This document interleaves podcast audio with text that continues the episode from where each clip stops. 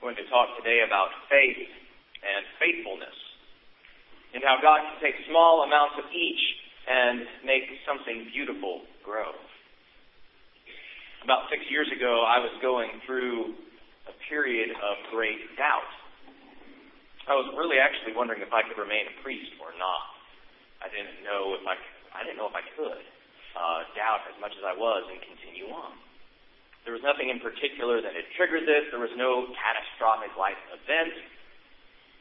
I was just questioning and wondering, as I had many times before, always wanting certainty and proof about our faith. And I couldn't get that. And so I didn't know if I was going to find faith again. During this time, fortunately, I did remain faithful.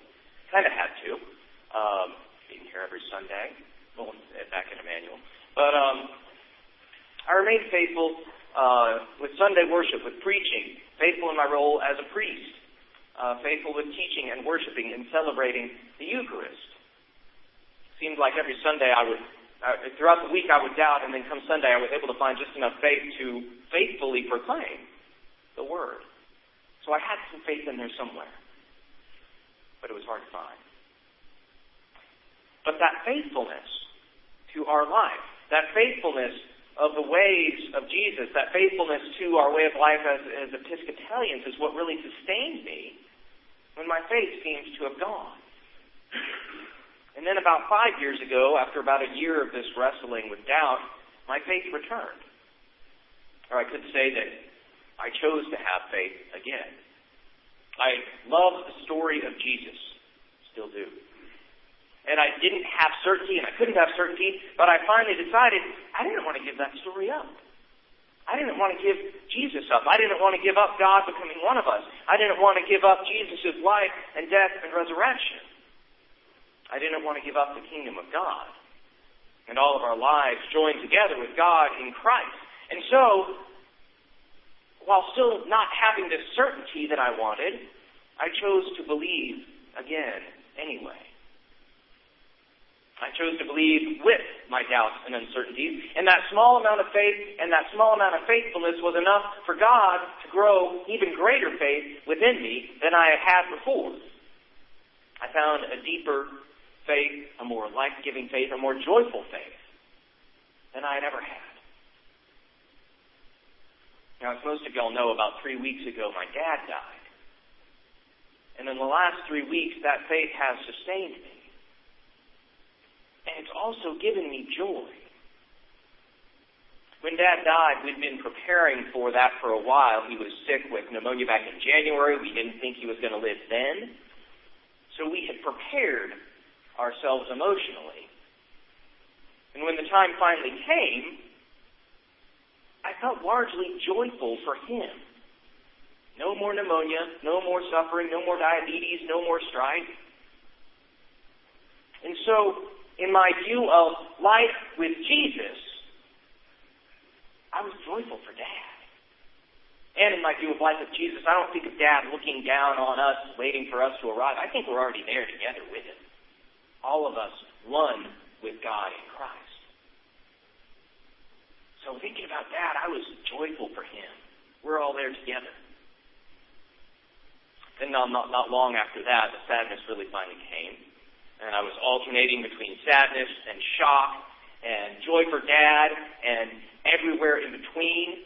Sometimes I'm still joyful and I talk to dad, and then sometimes I cry because I want my dad back.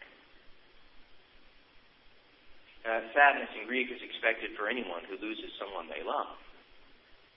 But not everyone has that joy part. And I didn't used to have that. Even when I had faith, I believed in God and I believed in life with God after death. I'd been taught that all my life. I was supposed to believe it, but I didn't hold this with, it gave me some comfort, but not this joy that I've since come to have. But that faith has grown, and God has grown that faith within me such that I can truly be joyful when I'm not crying about Dad's life continued on with God and Jesus. Such is life in God's kingdom, where God takes our faith and our faithfulness even if we have just a little. And God grows them into something great. Jesus said the kingdom of God is like a tiny mustard seed which grows into a large plant. God can take small amounts of faithfulness and grow something wonderful out of it. Over the last uh, week, the end of last week, Kristen was away with Brenda Harris to uh, get uh, Kids Hope USA director training. The Kids Hope USA is the mentoring program that we're doing, partnering with them and um, Lenny Roberts. And uh, they were there to train as directors so they could then train our folks as mentors to go into the elementary school. And so during these couple days, the boys were with my mom Thanks be to God and mercy upon her.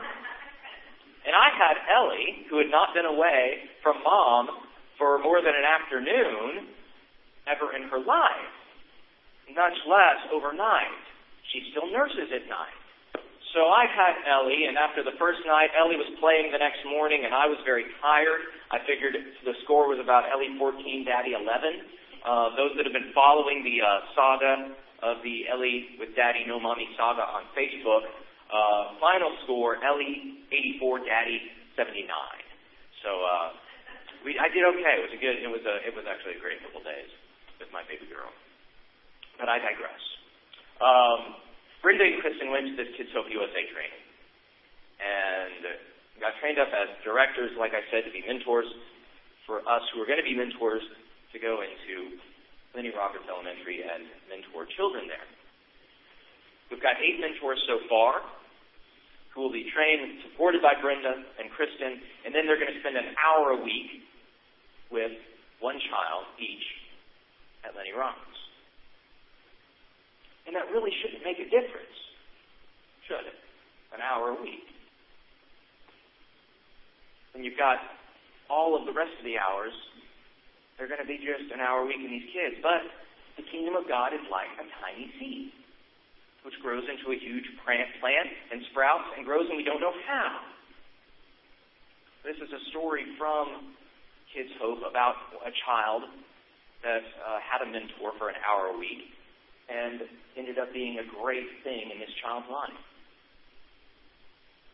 Only a few weeks into his first school year, and already Tommy had a reputation.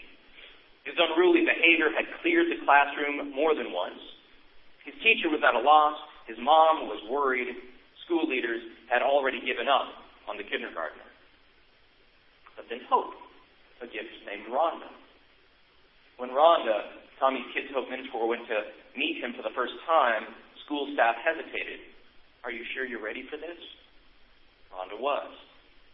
She met Tommy's wide eyes with a smile and began pouring herself into the little boy's life.